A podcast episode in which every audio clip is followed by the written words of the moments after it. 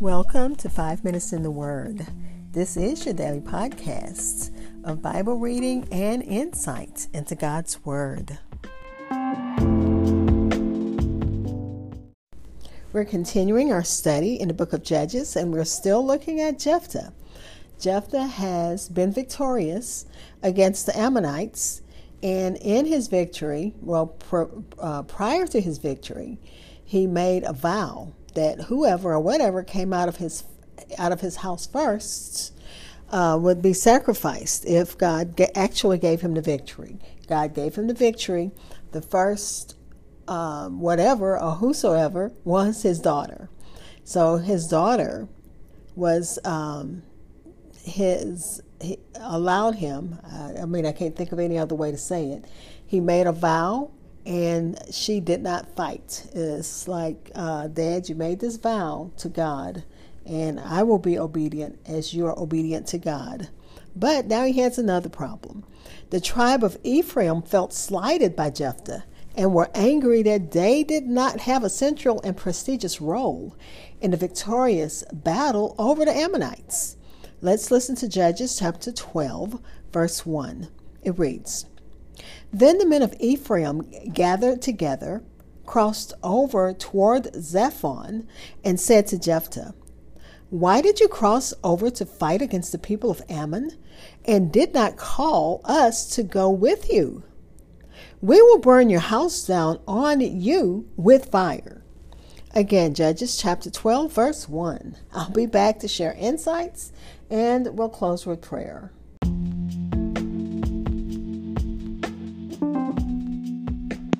Hi, I'm the host of 5 Minutes in the Word, a daily podcast which spends a few minutes exploring God's Word.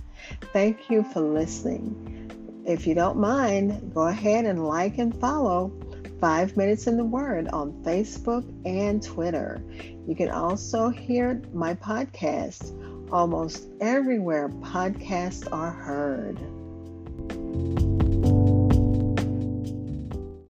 That again was Judges chapter 12, verse 1. And this is about Jephthah and the Ephraimites. You know how the saying is, you can please some of the people some of the time, and none of the people none of the time. So this will probably be the case between Jephthah and the tribe of Ephraim.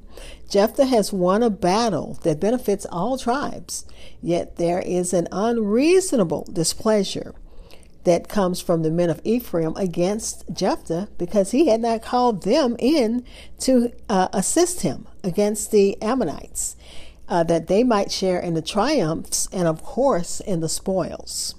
The Ephraimites had the same quarrel with Gideon, but Gideon was more diplomatic in handling them and responding to them. Ephraim and Manasseh are close kin. They are sons of Joseph, and they're jealous of one another, and they're more jealous, the commentary says, than any of the other tribes.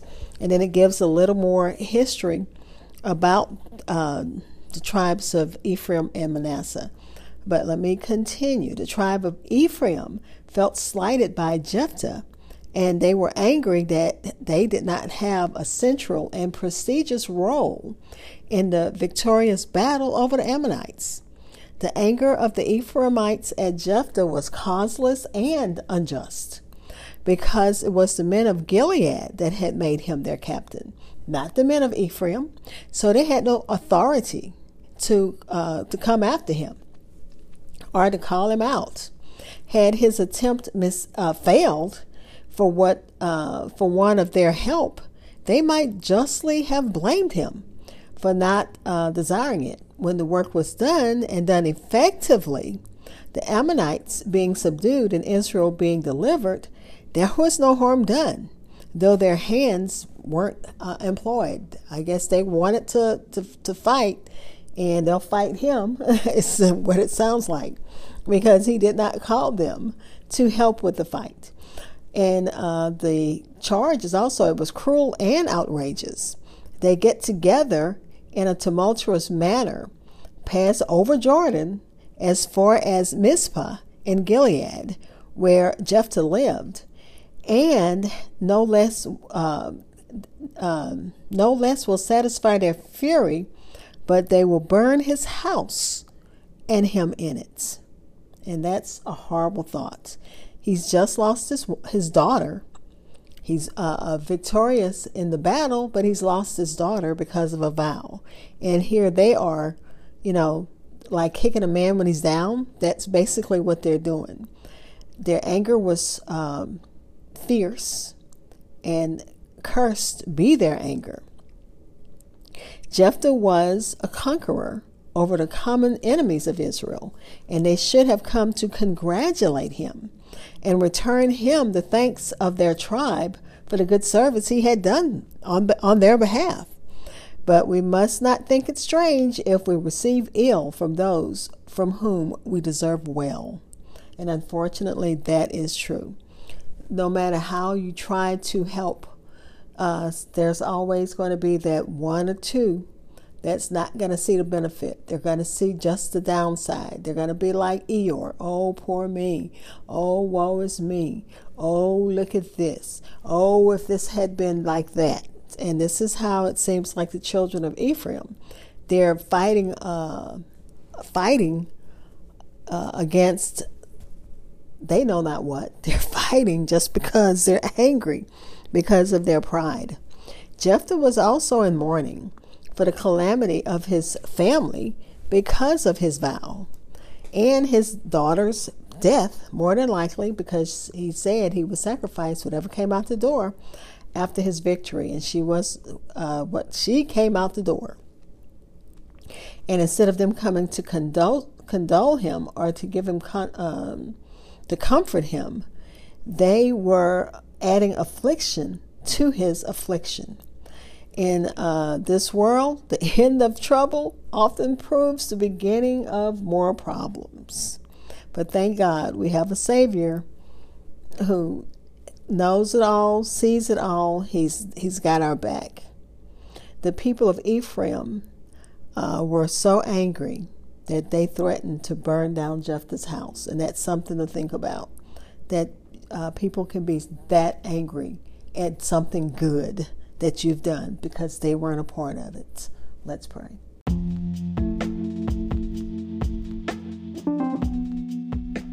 Father, we thank you as we continue studying your word. We're now at the end of the month of July, and we thank you as we continue through the year. Continue to bless us and keep us and provide for us, Father, as we continue through this weird year that we're going through, with a war that nobody can understand, especially the war in the Ukraine, with violence that, again, nobody can understand why there's so much violence in the world, with the pandemic that just seems to... we don't know what's going on with this virus, but God, we know that you do. And God, we thank you that even as it changes and changes its form, that nothing's new to you. We're not taking you by surprise by anything that's going on in this world, because you are God and you made the world that we're in and all that's in it. And we thank you for your world. Thank you for your work. Thank you for your mighty hand that we see even in little things and little victories. Thank you for the big victories, but we thank you for the little victories. We pray for that we never have that spirit that the Ephraimites had when they are saved from an enemy, a common enemy, but instead of being happy, they are want to burn the house down of the person that fought the battle. God, don't let us have that type of attitude about anything in our lives, that we would rather fight than to pat somebody on the back. Father, we're praying for those who need you in a special way, and we're thanking you in advance for answered prayer. In the name of Jesus, amen. Thank you for spending time in God's Word with me. Be blessed.